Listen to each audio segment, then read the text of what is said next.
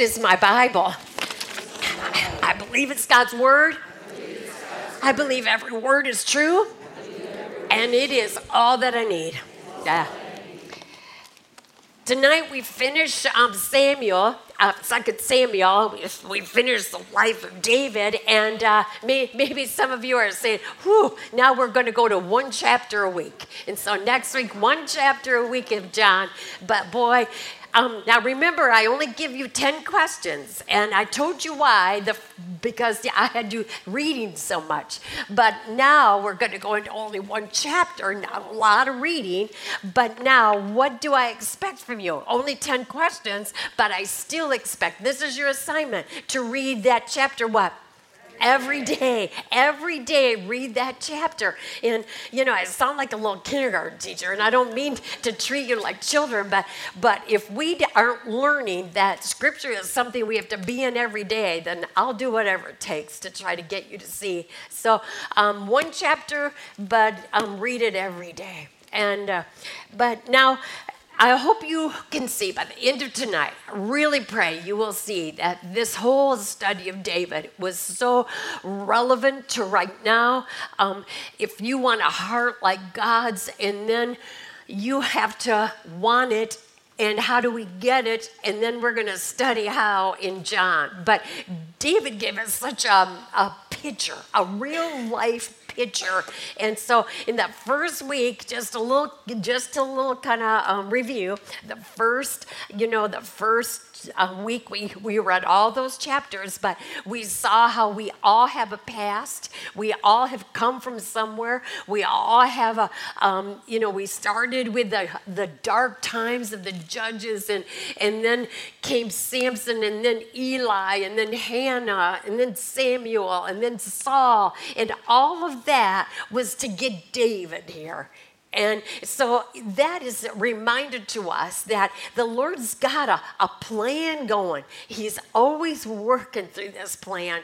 And no matter how rebellious the Israelites, the, the how rebellious they got. We just saw the faithfulness and the unconditional love and mercy and grace of, of God. And He would just, you know, get him back on track and, and then they would slip again. But, but then the second week, we saw how when David was a young man and in the fields of a shepherd boy, he had time. He knew he had he probably had plenty of time to study, and he really reflected. He probably really had you know that time to just. Um, communicate with God and his relationship with God. Well, we saw it. I mean, look, look at this young kid going up and facing Goliath in the name of the Lord.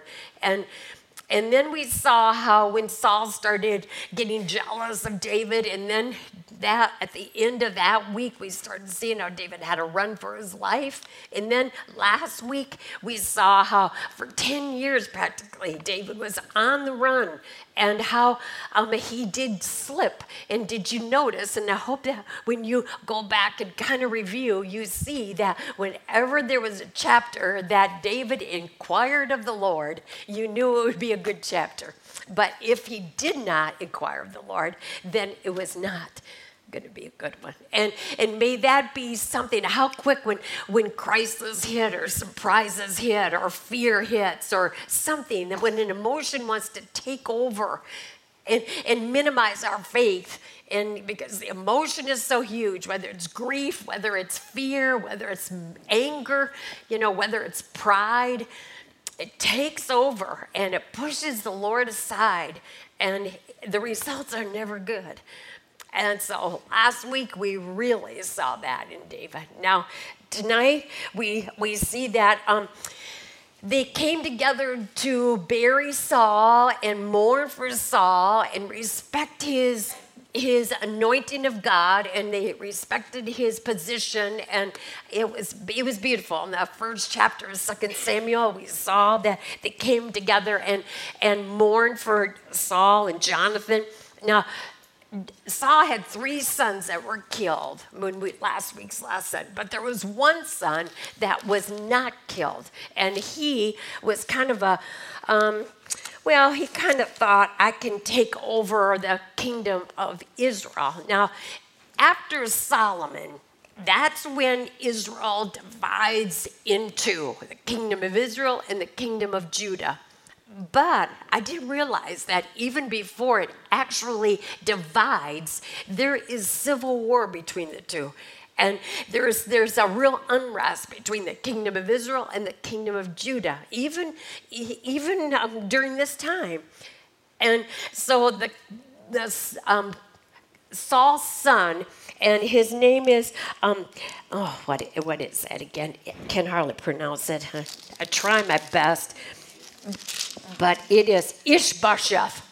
Ishbosheth. But anyway, he takes over. So anyway, now um, uh, in chapter two, David now is anointed over the over the kingdom of Judah. Now, last week I told you he was anointed three times. Once by Samuel, now, second is in Second Samuel 2. He's now anointed as king of Judah, and then later he will be anointed as the king of Israel. And then he will join the two together. He'll bring them together for just a short period of time, and then off they go again. So, anyway, um, there's war between the house of Saul and the house of David. Now, that shouldn't surprise us because, uh, you know, you've got Saul Saul's son who's got an attitude of superiority and cockiness, and he's going to take over the kingdom of Israel. And things do not go well. In fact, um, in fact, there's two. Well, in chapter two, look at this. I'm starting with verse eight.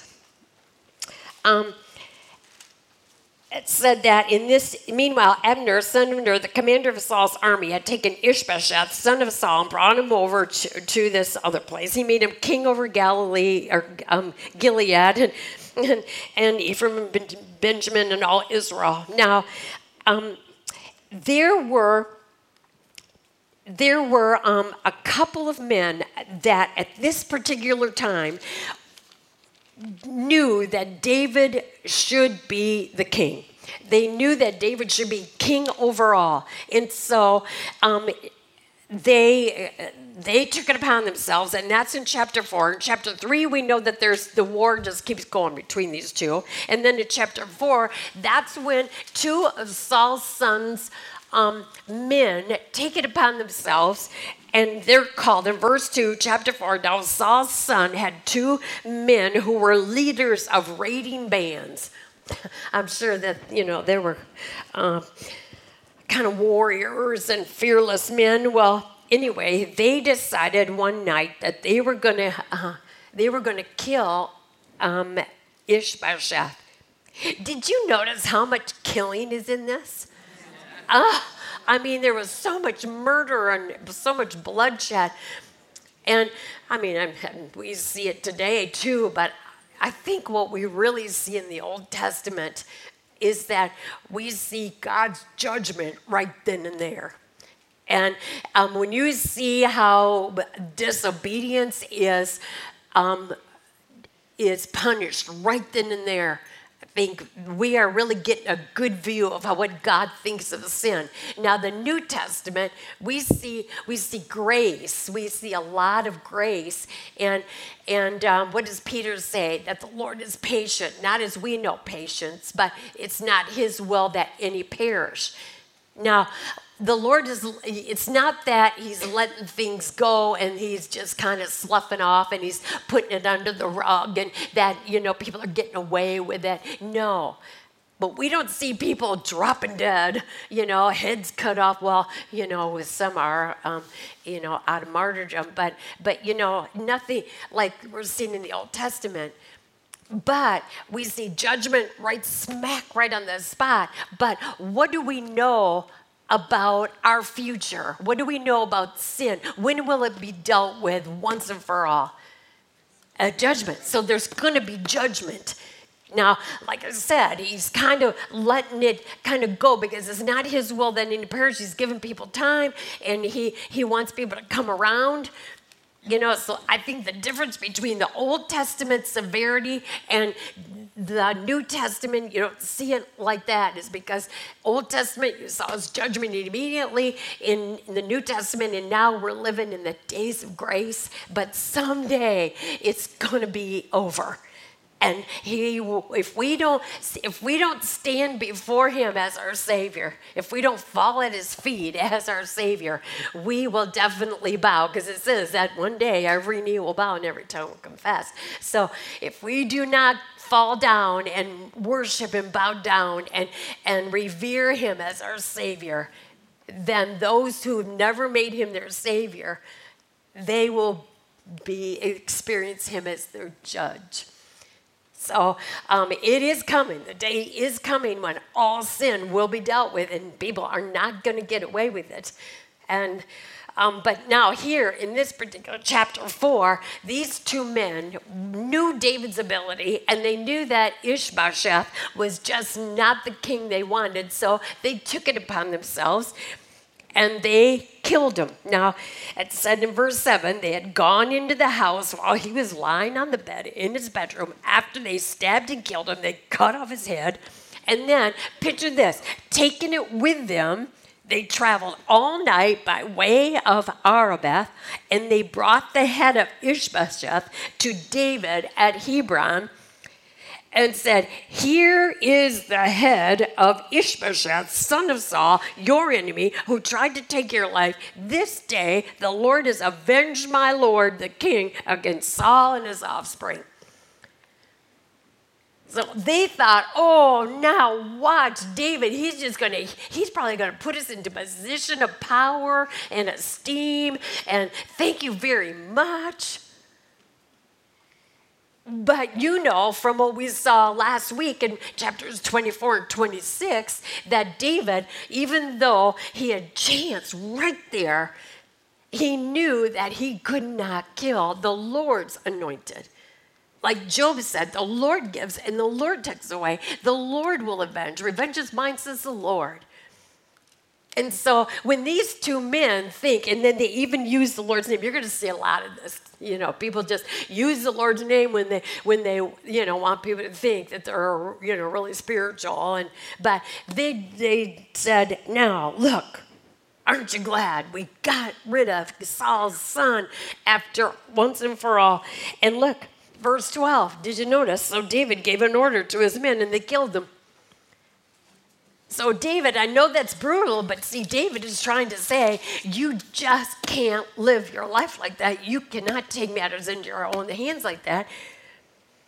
So, David does now become, chapter 5, he does become king over Israel. So now he's king over both sections and now he does it he does bring he does bring the two together and and he then decides to bring the ark of the covenant the ark of god which has been like a like a, a mobile church. It's been you know ever since you know the um, days when the people were on the move and the israelites were on the move they had that symbolic church, so to speak, and it was the it's symbol of the presence of the Lord, and it, it was intricately made. Only certain people could could uh, touch it, or even not touch it, or whatever. It had strict rules. So it has been um, a, a, symbol of, of worship and God and His presence. And, and David decided, you know what? I, I'm going to make a town, and it became Jerusalem. He said, I'm going to take Jerusalem, the center of the two kingdoms, and I'm going to make it cat, the capital. So he he makes Jerusalem the capital, and he says, We're going to bring that, that ark of God to this place. Now, you know, it, it's true that that he did want that in its place, but then he had a great idea. Now that the two tribes are working together more and, and the capital's in place and the ark of God is in place, he's ah, big, I got a great idea think, I think it's time that we build a church, we build a temple, we build a sanctuary with that's permanent because we've we've got into our land. This is the promised land. Now we're going to build the temple. Good idea. And then the words of Nathan came in in chapter 7 And Nathan came to David and he said to David, This is verse 8. Verse 8, this is what the Lord Almighty says. I took you from the pasture and from following the flock to be ruler over my people Israel. Boy, that was quite a journey, wasn't it? From being a shepherd boy to now the leader of all the Israelites. I have been with you wherever you have gone. I have cut off all your enemies from before you. Now I will make your name great. Now I want you to hear what God promised him when I read this, I want you to remember what God said. If He would just inquire of the Lord, if He would just make sure that the Lord was in His proper place and He stayed in His, this is all what would happen. Look what was promised. Now, I will make your name great like the names of the greatest men of the earth, and I will provide a place for my people Israel and will plant them so that they can have a home of their own and no longer be disturbed. Wicked people will not oppress them anymore as they did in the beginning and have done ever since the time I appointed leaders over my people Israel. I will also give you rest from all your enemies the Lord declares to you that the Lord Himself will establish a house for you. When your days are over and you rest with your fathers, I will raise up your offspring to succeed you who will come from your own body, and I will establish his kingdom. He is the one who will build a house for my name, and I will establish the throne of his kingdom forever. I will be his father, he will be my son. When he does wrong, I will punish him with the rod of men with the rod of men, with floggings inflicted by men, but my love will never be taken away from him as I took it from away from Saul, whom I removed from before you. Your house and your kingdom will endure forever before me. Your throne will be established forever. Now, there that all was so wonderful. I mean for nathan to, to give david these words i'm sure every part of that that um, prophecy was wonderful to hear. But there was a surprise in there. And that was you won't build my temple. Your offspring will build it. And and have you ever had it where you came up with this great idea and the Lord said no. I mean, sometimes, you know, we think we have it all, all. I mean, of course he's going to answer. This is a great idea. And then he says no. When you can't come up with any other reason why he would say no to your request because it's so logical. I mean, I'm sure many of you can come up with something. I know I sure came up with a few.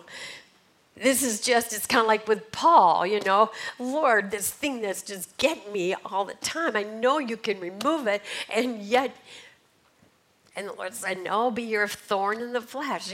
I'm not removing it. I mean, you know, sometimes we just can't understand why he says no. And he said no to David, and it was David's idea. And yet it was a no answer. Now, how do you how do you deal with no? How do you deal with no? Usually, usually a no. I mean, you know, we, if you were honest, you were disappointed. We, we sulk. we might even um, say, well, then I'm just not going to read my Bible for a while. I mean, you know, we just kind of think we're going to pay him back. If you do that to me, then after all, I mean, I don't know. I'm just being, I'm just kind of saying that. But we, we kind of look at him saying, well, you know, that's, that's not right. And so I'm not going to do this. And, and but look at David did. Look at he did. Look at his prayer. I could not get over his prayer. Instead of sulking or self pity or letting his disappointment or disappointment overwhelm him, this is what he chooses. This is, this is David walking in the Holy Spirit of God, and he knows his God. This is what enables you to go through life and its disappointments and the no answers because he's sovereign. Look how he says it Who am I, O sovereign Lord? And you know what sovereign means? Sovereign means you believe he's God and Believe it or not, you're not. Sovereign simply means you believe He is God, there's only one God, and you're not it. And sometimes, how much we think we are God. We know better in this situation. And David surrendered. He relinquished his disappointment, the no answer, his good idea. And he, and he said, Oh, sovereign Lord. He started looking at, you know what? I can't believe what you did to my family. You took this little low means family, this shepherd boy, and as if this were not enough in your sight, oh sovereign Lord. See, that should be a clue to us. Keep saying that. Oh, sovereign Lord, this is how you deal with no. Keep reminding yourself that He's sovereign. It's a big word, and it's an important word when you don't you don't um, like or understand His will. Oh, sovereign Lord. So David mentions that a number of times. It's kind of like I've got to, he knows what he's got to do. He's got to train his thoughts to say, because human nature wants to overtake you and suck you into your, eh, your self pity. Sovereign Lord, you have also spoken about the future of the house of your servant. Is this your usual, usual way of dealing with man, O sovereign Lord? What more can David say to you? For you know your servant, O sovereign Lord. For the sake of your word and according to your will, you have done this great thing and made it known to your servant how great you are, O sovereign Lord. There is no one like you, and there is no God but you as we have heard with our own ears, and who is like your people Israel, the one nation on earth that God went out to redeem as a people for himself and to make a name for himself and to perform great and awesome wonders by driving out nations and their gods from before your people, whom you redeemed from Egypt. You have established your people Israel as your very own forever. O Lord, have become, and, and you, O Lord, have become their God. And now, Lord God, keep forever the promise you have made concerning your servant and his house. Do as you promise, so that your name will be great forever. Then men will say, The Lord Almighty is God over Israel, and the house of your servant David will be established before you. O Lord, Almighty God of Israel, you have revealed this to your servant, saying, I will build a house for you. So your servant has found courage to offer you this prayer.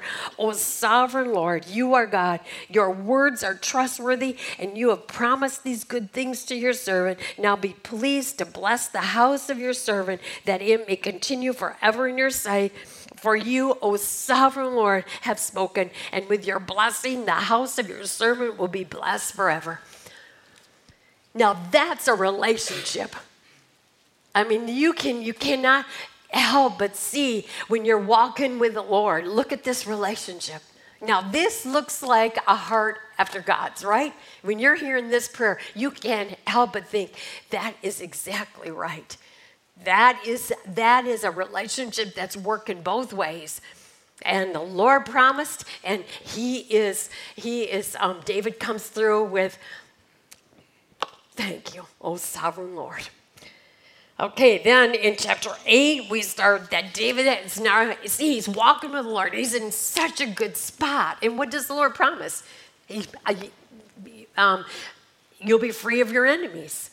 So you're watching David, he's conquering all the foes. He has one victory after another. He's in a good place. Oh, now, when you're in a good place with the Lord, oh, that's so wonderful. But I asked you the question um, Does the Lord, for a time, and how did I write that? Does the Lord ever give you rest from your enemies? Does he ever give you rest from your enemies? Like it did David. Ever, do you ever have a like a little respite of time, you know, where you think, ooh, things are going good for a little while here kind of feels good. There's not any big troubles going on. It's kind of nice to have, you know, what why does God give us this respite every now and then? You know, after coming through a hard, hard time, and then all of a sudden things kind of even out for a little while. And why do you think during that time, what should you and I be doing? regenerating, regrouping, rejoicing, um, you know, getting back. I'll tell you, when you're in a war, sometimes you're not studying like you should be. You're too busy fighting. And so when you're in a respite, then you kind of regroup and you've got that time and you rebuild and you get yourself reinforced. So it, he does kind of give us those times. However, there is a danger too. There's such a fine line between when he causes us to have that respite and things are good. And we should be rebuilding and re- recentering and refortifying. And yet, what is the temptation when things are going so good? What has a tendency to get in the way then? Self does, absolutely. In fact, you start thinking things like, well, I kind of, I think I'm good at this. I think I'm, oh, I know it, and that's so dangerous. I remember I said that to both my boys this week. Oh, you are just one step away. Don't ever forget you're just one step away. You're both in a good spot right now, but you're one step away, and one, one step can get you on the wrong path. And like Paul, when, when in the Living Bible it says, don't let the world suck you into its mold. You get off the track one step, and the world's got a sucking power. So, you know, yes, it is a, a blissful time when you finally have respite and you kind of can take a deep breath and it is time to really get yourself built up and because you've been beat up and now it's time to heal and rebuild. But the temptation, and look at look at chapter 9. You see, you see, David is in such a good place that he even says, he says, Who is there in the house of Saul that I can show God's kindness to? Now, at first, he first mentions it in, in chapter 9, verse 1 Is there anyone still left of the house of Saul to whom I can show kindness for Jonathan's sake? And then it's like, I think he thought about it and he thought, no, no, no, you know, I have every right, because I mean, he, he could have maybe had some human thoughts saying, oh, why would I want to do that after all what that guy did to me? I mean, you know, human nature, you, you know, can start feeding you these memories. And even though it was for Jonathan's sake, he switched his language. And I think because because he's in a good place with the Lord and and he is being refortified and and he's walking in a Walking with the Lord, he's, he all of a sudden the Holy Spirit reveals, no, no, you don't want to do it for Jonathan's sake. You want to do it. And look how he worded it in verse 3 Is there no one still left of the house of Saul whom I can show God's kindness to? And that is a fruit of the Spirit. Remember last summer we've been through the fruit of the Spirit, and kindness is a fruit of the Spirit. And it's so much more than just being nice. Holy Spirit, when He works kindness through us, it is so major. It is, it can change someone's life. It's selflessness. You're putting yourself aside. What can I do for someone else? It's totally not about you. That's God's kindness working through you, which is, which is proof, of course, in Jesus. So he says, is there anybody in the house of Saul because he's in such the right frame of mind? And even though he might have been tempted to think, no, they don't deserve that. No, after all, no, no, no. I, I need God's kindness. First verse, I think he was just trying to be nice guy. And then I think, you know, when you're doing it in your own, you're, th- you know, that's when I think you probably thought, no, I don't, I think I'm not going to do that because uh, why would I be nice here, you know, after all what he did. And then it's like the Lord took over him and he said, who can I show God's kindness to? And then his servant said, well, Jonathan's son. And I bet this was a shock to David. He didn't know that Jonathan had a son. And from what we read, did you notice that in the in the um, uh, first part of in of Second Samuel chapter four, we understood why Mephibosheth had crippled feet. When they heard that Jonathan had been killed and Saul had been killed, then, then Jonathan's son had a nanny, and that nanny oh, felt that she had to grab that little boy and run for their life and then fell. His nurse picked him up and fled, but as she hurried to leave, he fell and became crippled. So now we know that Mephibosheth became crippled when he was five years old. And now, when we see this here, David is reminded, if he didn't know before, he knows now, that there is there is a son of Jonathan, and but he lives on the outskirts of town. I think for a couple of reasons, out of sight, out of mind. Because, I mean, you know, any human being knowing what Saul had done to David would, would say, you know, um, I don't want any of this bad seed around. So, so, you know, he puts himself way outside of town where David probably, well, until now, David didn't even know he was around. And then he also says,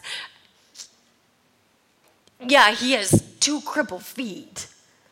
And I'm sure that's another reason why he was out of town because he was worthless anyway. And so, what good can he be? So, again, he is just over there. Well, David said, Go get him. And so, they knock, knock, knock at the door. And I'm sure, well, from the way David said, Don't be afraid, I'm sure he thought his life was over. And so when David said, No, I am going to restore to you, chapter 9, verse 7, I'm going to restore to you all the land that belonged to your grandfather Saul, and you will also always eat at my table, which meant you're going to be like my son. Now, did God's kindness working through David, did it change this man's life? I should say it changed his life. See, when God tells us to do something, and we do it. Sometimes it might be a little task, some, some with some orders that come through our head, and you know they got to be of the Lord because we're so pitiful. We wouldn't have thought of that. And so when, when we get this idea in our mind, it's the Lord saying, I need you to be my hands and feet here. I need you to go do this. You know when it's the Lord see if all of a sudden you start come up with all the excuses why you don't think you need to do that after all. And then it's like the Lord keeps pressing it on you, and you and you think, no, under the power of God's Spirit, I can put myself aside, and I, through this act of kindness, who knows what they need? Who knows that this act of kindness might change their life? When God tells us to do something, He's expecting us to do it. And so when David did that, then Mephibosheth, his life was changed. And so, I mean, again, the story is beautiful. When, when David's walking with the Lord, look what he's able to do. He's able to take disappointment and, and all that, and he's able to, to even show God's kindness and put all bygones be bygones. Change this crippled feed boy, man, whatever, how old he was. And change his life, all because it wasn't about him. He was doing it for God because he was in a he was in a right relationship with him. Beautiful. Man, it's beautiful. Look at his life.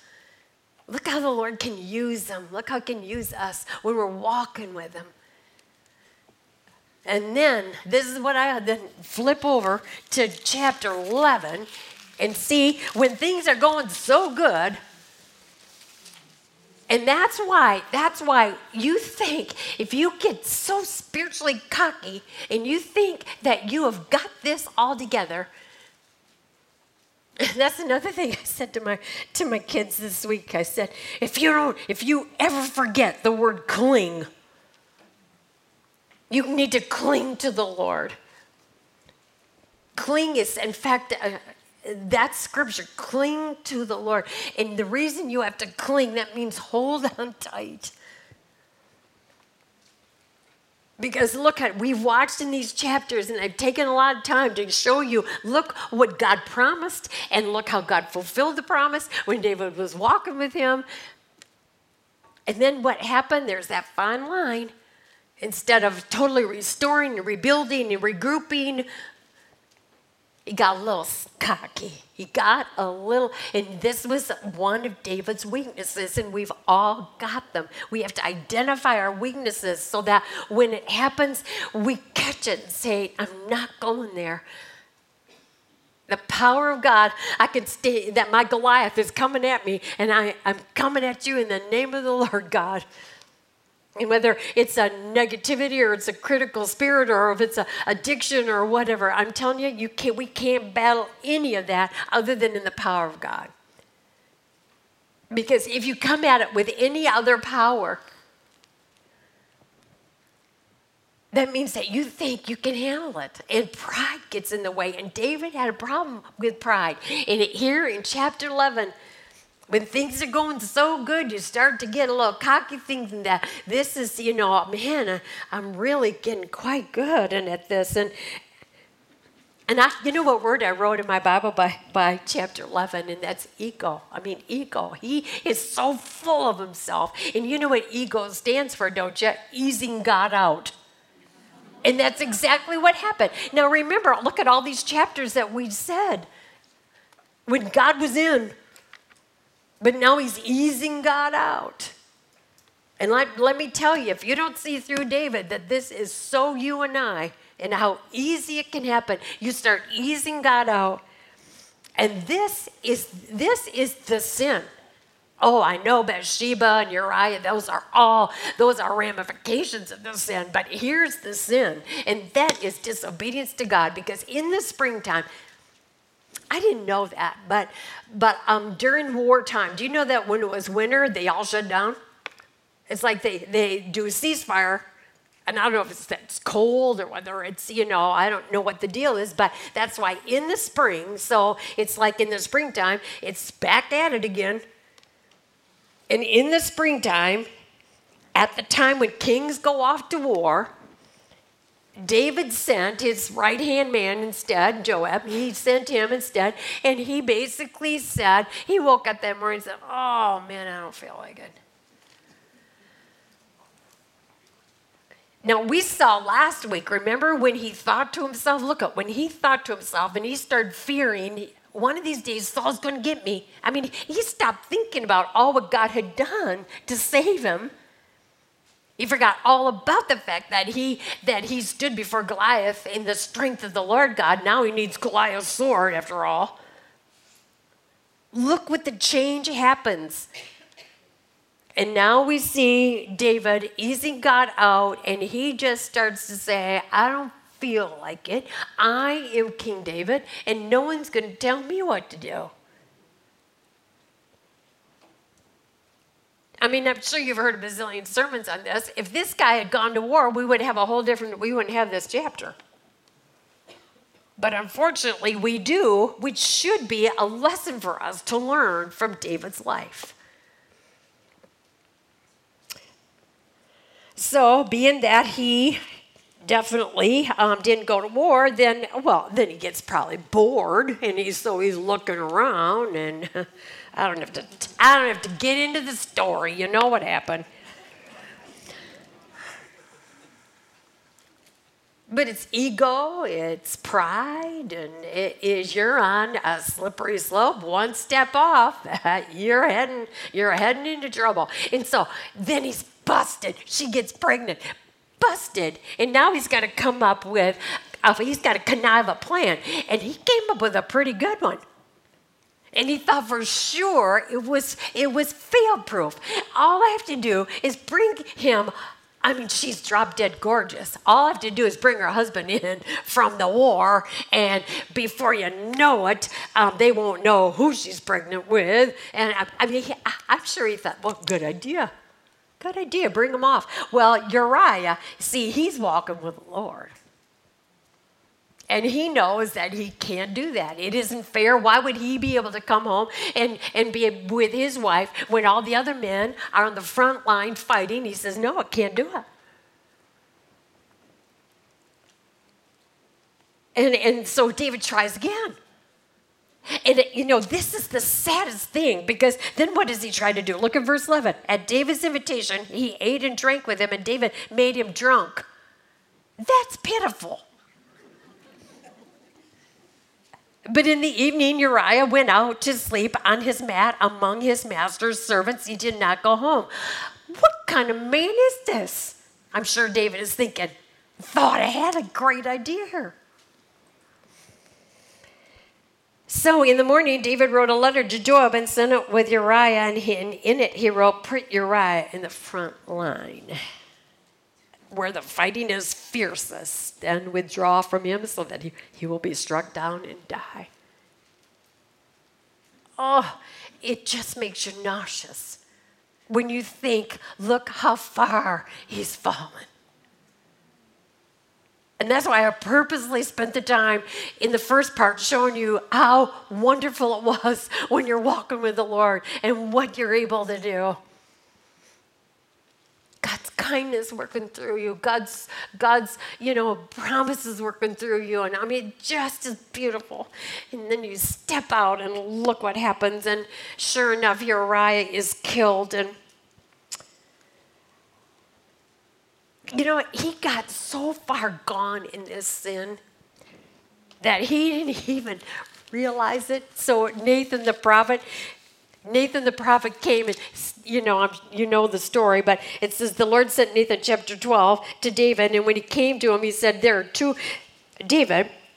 Listen to this story. There were two men in a certain town, one rich and the other poor. The rich man had a very large number of sheep and cattle, but the poor man had nothing except one little ewe lamb he had bought. He raised it and he grew it up with him and his children. It shared his food, drank from his cup, even slept in his arms. It was like a daughter to him. Now a traveler came to the rich man, but the rich man refrained from taking one of his own sheep or cattle to prepare a meal for the traveler who had come to him. Instead, he took the, the ewe ewe lamb that belonged to the poor man and prepared it for the one who had come to him.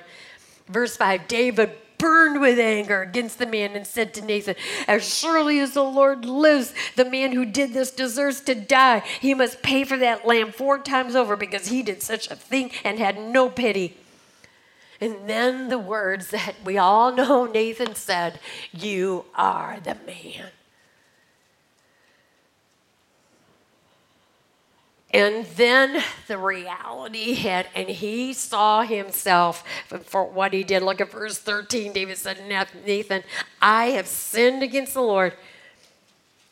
And then Nathan said, You know what? The Lord has not taken, the Lord has taken away your sin. You're, you're, you, you confess, you repent, you are so sorry. The Lord will forgive. we confess, He's faithful and just to forgive and cleanse us. He said, just know that you are forgiven. The Lord has taken your sin away. You are not going to die. You are still going to be used of Him. Oh, isn't that wonderful? We could have sang tonight more and more songs. I thought of so many. But because by doing this you have made the enemies of the Lord show utter contempt, the son born to you will die. Okay. But in verse 10, go back to verse 10 in chapter, um, thir- in chapter 12 and see, there's the long range. Now, therefore, the sword will never depart from your house. In other words, your family is never going to get along again. And if you read these chapters, you know Oh, I just loved it. I loved the first few chapters. And it was so heartbreaking, the rest of this book of Second Samuel. It's heartbreaking. Sin got taken seriously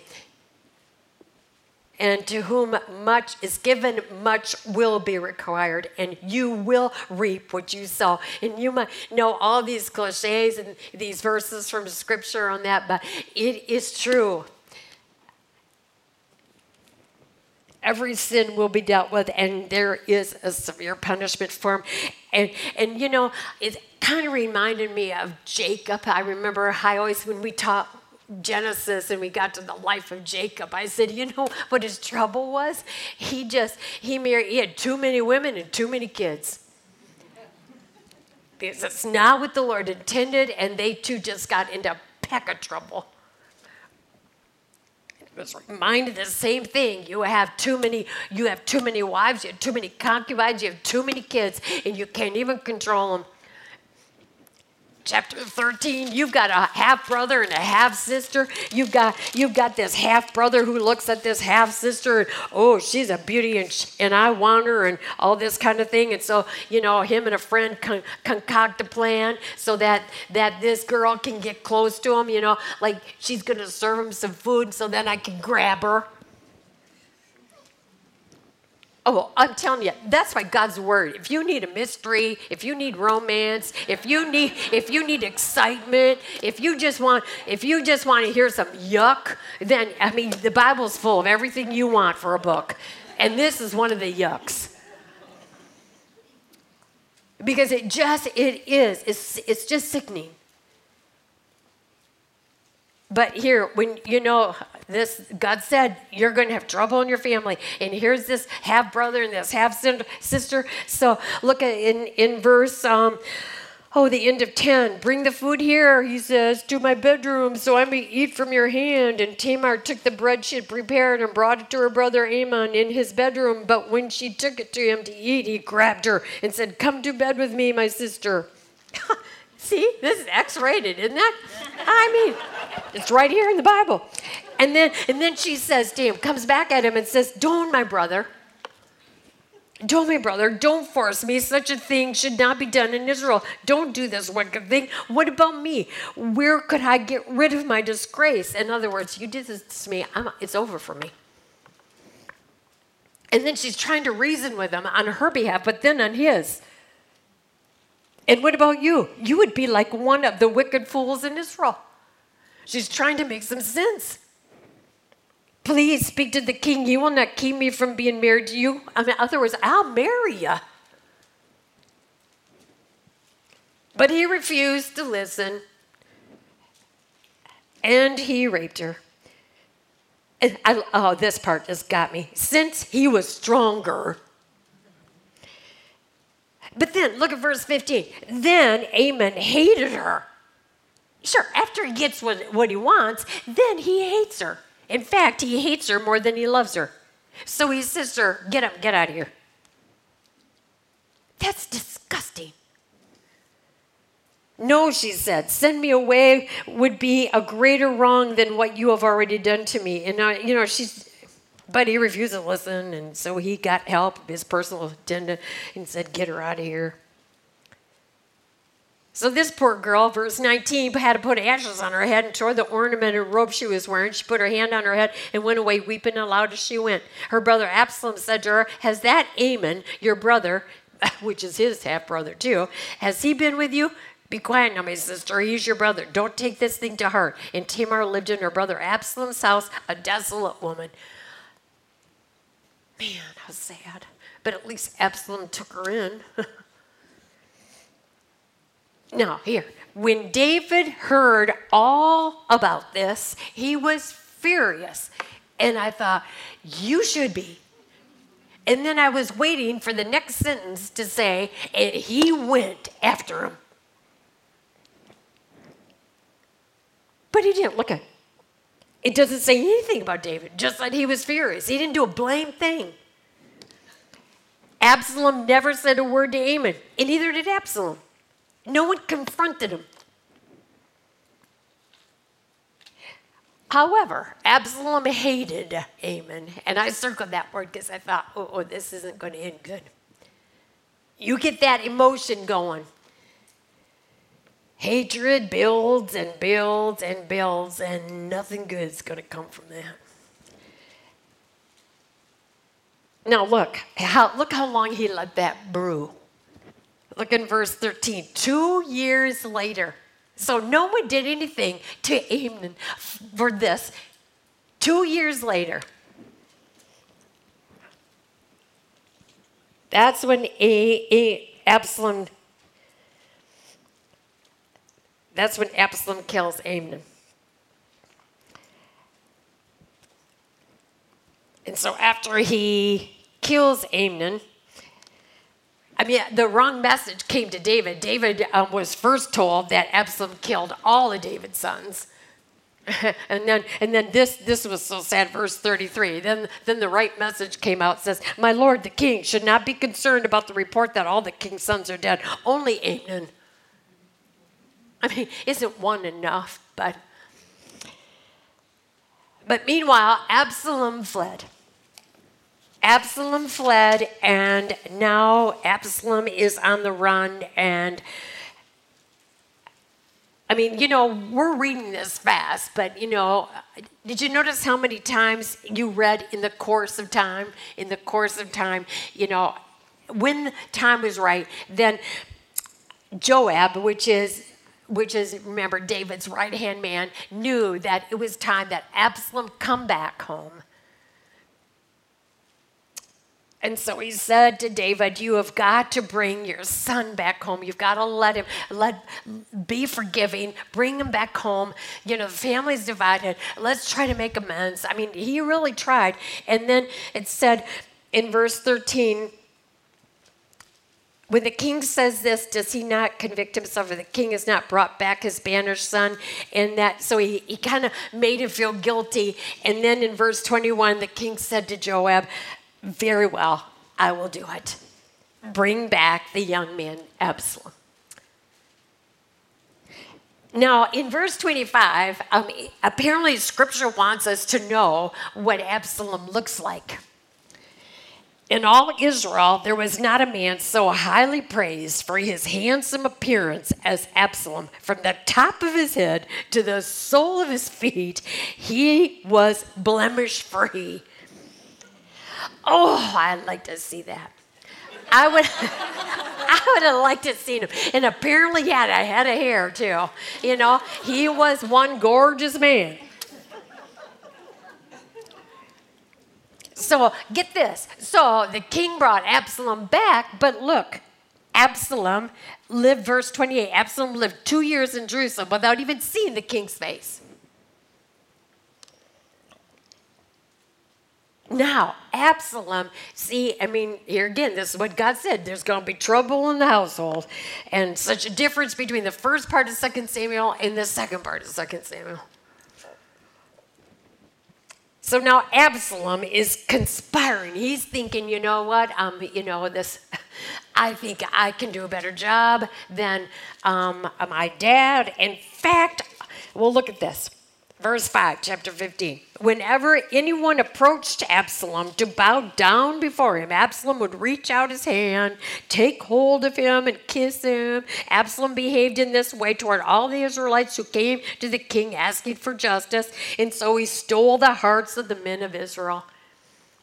Oh, not only was he gorgeous, but he turned on the charm.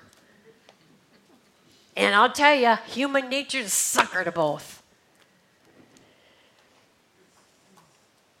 Verse 10 Then Absalom sent secret messengers throughout the tribes of Israel, saying, As soon as you hear the sound of the trumpets, and say, Absalom is king in Hebron. End of 12, and so the conspiracy gained strength, and Absalom's following kept on increasing. A messenger came and told David, The hearts of the men of Israel are with Absalom. Then David said to all his officials who were with him in Jerusalem, Come, we must flee, or none of us will escape from Absalom. We must leave immediately, or he will move quickly to overtake us and bring ruin upon us and put the city to the sword. Did you see what was absent? What was absent here? What didn't David do? Inquire of the Lord. He didn't inquire of the Lord. He just said, let's go. Absalom's going to get, you know, no, I'm the dad. I'm the king. I should be able to confront this kid. But here, you know what? You don't inquire of the Lord. You're one step off. Your human emotions take over. Fear is taken over. And he is out of there. And uh, the rest, I mean, 16, 17, I mean, it's just sad, sad, sad. At chapter 18, Absalom finally, David says, you know what, we have got to go after him. I'm so glad David came to his senses and said, you know, so David mustered the men who were with him and pointed over them commanders of thousands and commanders of, of hundreds. He sent troops out, a third under one command, a third under another command, and a third under another command. And And then as as the Lord would have it, because the Lord's hand, even through this mess, the Lord is still going to use the house of David to bring forth a Savior. So here, there's always, you know, through this, all this conspiracy, all this murder, all this, the Lord is still working. And look at verse 9. Now, Absalom happened to meet David's men, happened to meet. And he was riding his mule. His mule went under the thick branches of a large oak. Absalom's head got caught in the tree. He was left hanging in midair while the mule kept going. Um, some of David's men said to Joab, um, We saw Absalom hanging in an oak tree. Joab said, Well, but did you kill him? And they said, No, we just couldn't do it. So Joab said, Well, I'll take care of this. And he did. Verse 14, Joab said, I'm not going to wait like this for you. So he took three javelins in his hand and plunged them into Absalom's heart while Absalom was still alive in the oak tree. And ten of Joab's armor bearers surrounded Absalom, struck him, and killed him. How gruesome. Verse 17, they took Absalom and threw him into a big pit in the forest and piled up a large heap of rocks over him. And then the word gets to David Chapter 18, verse 33 the king was shaken. He went up to the room over the gateway and wept as he went. He said, Oh, my son Absalom, my son, my son Absalom, if I only had died instead of you, oh, Absalom, my son, my son. Look at the pain and agony. Yeah, you're getting, you're getting what is coming to you, David. God said. Oh, it's it just doesn't it doesn't get better. Now, um, it, tonight I want to kind of end with these last few chapters, and toward the end of David's life, in chapters 22 and 23, David does does realize he kind of it kind of does a mental go back. Let's look at my life let's let's just see how the lord's hand was there. I mean so he's he's um it says it's his song of praise because he realizes and he says things like the lord is my rock my fortress my deliverer my god is my rock in whom i take refuge. He is my stronghold my refuge my savior. I call to the lord who is worthy of praise Verse 7 In my distress, I called to the Lord. I called out to my God. Verse 18 He rescued me from my powerful enemy. He goes on in there, and, the, and when I got to the verse where verse 22, look, it says, For I have kept the ways of the Lord. I have not done evil by turning from my God. I stopped there and I thought, You did too. And it was one of those moments that I had to sit there and think, that doesn't make sense. How can you say that? Until I thought of when the Lord forgives, as, what does He do to our sin? As far as the east is from the west, so far does He remove our sin and transgressions from us. And He remembers our sin no more. He has every right to say that. Because you know from Psalm 51, you know that David was sorry. I said it once and I'll say it again. It doesn't matter what you've done, if you confess. He is so faithful and he's so just. And I would love to insert there, and he loves you so much that if, if you ask for forgiveness, he is ready to forgive you. Mm. Then in chapter 23, his last words. It's not that he was on, he was, you know, he was nearing his death, but he wasn't really on his death, but he, but he, deathbed, but he wanted, he wanted to be able to say these words. I mean, to be able to hear him say, um,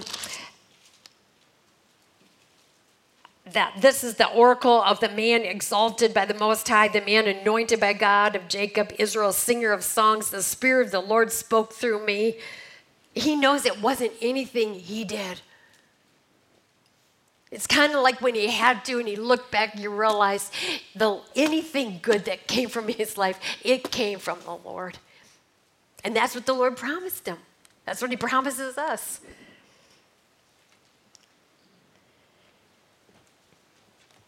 And then then it talks about you know his his mighty men. And i just want to re- remind you remember when we started the study of david when david got the 400 men remember when he was on the run? And remember the description of these 400 men? Remember it was all men that owed you know they had debt they were discontented they were they were just a bunch of miserable people who were so needy and how we said that when you come to the Lord, not at all knowing that, oh, good, I've got this and I've got good, great gifts and talents for this, you know, I can handle that. You come just with your arm. If you want to use me, Lord, you go ahead.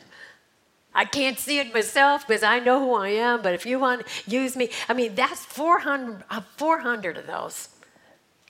The Lord knew who to pick. He knew he could work with those guys. He knew that's who he can work with.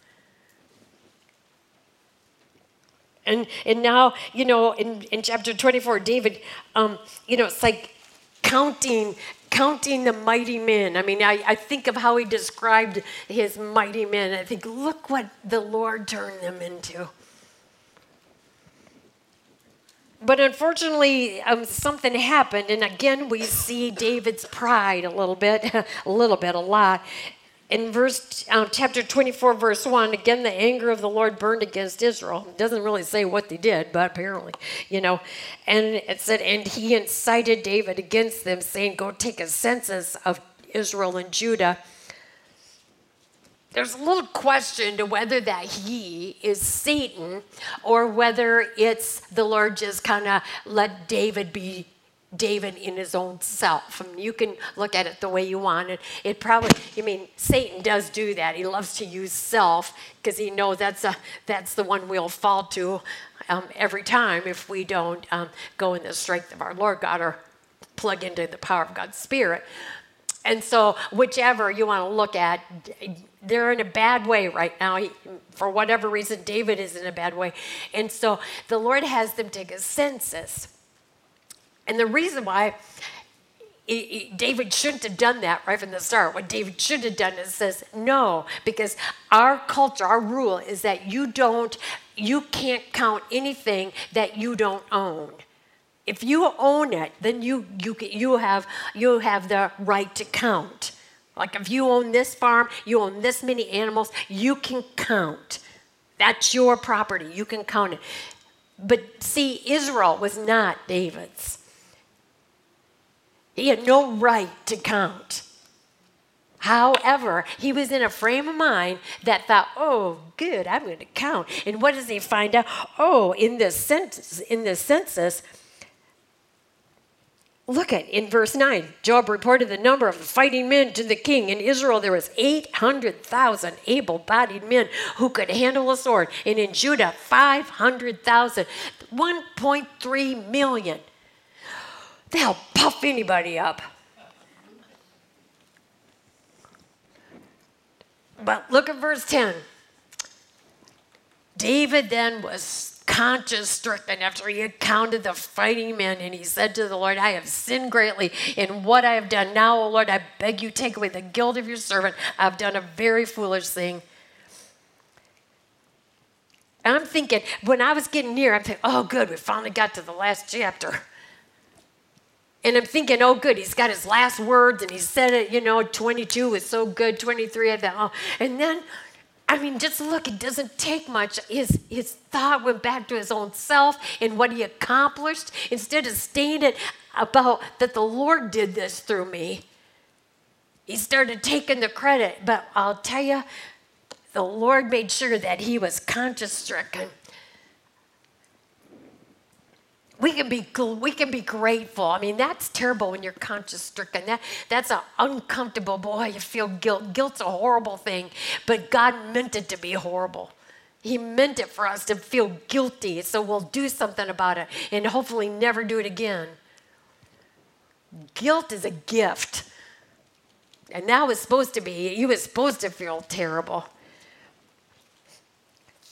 You know, I thought to myself, you know, when I was reading the last last words of this, it said that, you know, David, um, you know, he wanted to build an altar, and so he, he wanted to pay for this land. He didn't want this man to just give it to him, and and so um, verse 24 the king um, insisted on paying the man. He said no i insist on paying you for it. I will not sacrifice to the lord my god burnt offering that cost me nothing. So david bought the threshing floor and the oxen and paid 50 shekels of silver for them.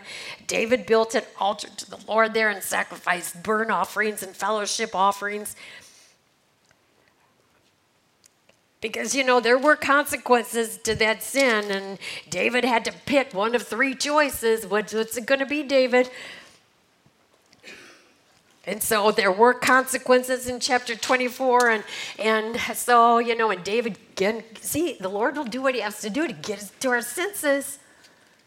We can be thankful he loves us that much so he doesn't say well okay go you he loves us so much and so he says okay i'll get your attention here's here's your consequence and boy it humbled him and the Lord answered prayer in behalf of the land, and the plague on Israel was stopped. But the, I thought, how do I end tonight? I thought, how do we end this? And that the word silver came to my mind. You know, he paid so much silver for this property. And I was reminded, maybe some of you have heard this story, and, and I think it, I really do believe it fits. And I, that word silver didn't just come into my head for a reason, but there was this man one time that went to a silversmith shop and he was just intrigued with how how the silversmith could take this blob of silver i mean just a blob of silver and then to, to conform it into this beautiful, I mean, exquisite, worth so much, beautiful vase or whatever he conformed it into. And so, just, you know, just out of curiosity, never intending it for it to be spiritual, he just because he was intrigued. How can it be this and then turn out like this? And the silversmith said, Let me tell you the process. I take this silver in my hand and I know just where to put it in the heat of the fire. But I never let go of it and I never take my eyes off it because if I would, then it could get scorched and destroyed. So I've got to hold it and watch it. And then the man said, Well, how do you know? How do you know when it's just right if there's such a fine line before it's ruined? He said, Oh, that's easy. I go as long until I can see my image. And I thought to myself, that is got to be the most beautiful thing, despite, you know, we're just blobs. And how can the Lord take just us sinners and turned us into this? And I'm thinking, He holds us so tight and He never takes His eyes off us, even though we make our mistakes. And He gets the fire hot and we don't like it, if it hurts like crazy. But He knows just how long and He keeps us there until He can see His image. Heavenly Father, thank you for this study of David. We want a heart. We want a heart like yours. And help us to see that it's a relationship with you. That's what's going to get us a heart like yours. We have to be in relationship with you. We have to be taking this seriously. We've got to spend time with you. A healthy relationship takes two, not just one. You doing everything and us nothing. Father, to have a heart like yours, it all has to do how close we are with you and how willing we are to surrender ourselves to you and let you do with us what you have to. And when we make mistakes, that you do what you have to. Father, we want your image. We want to wear your image. We want you to be able to see your image in us. You deserve it after all what you've done, what you could have done, but instead, you saved us. Father, we want your image in us. And we pray this in our Savior's name. Amen.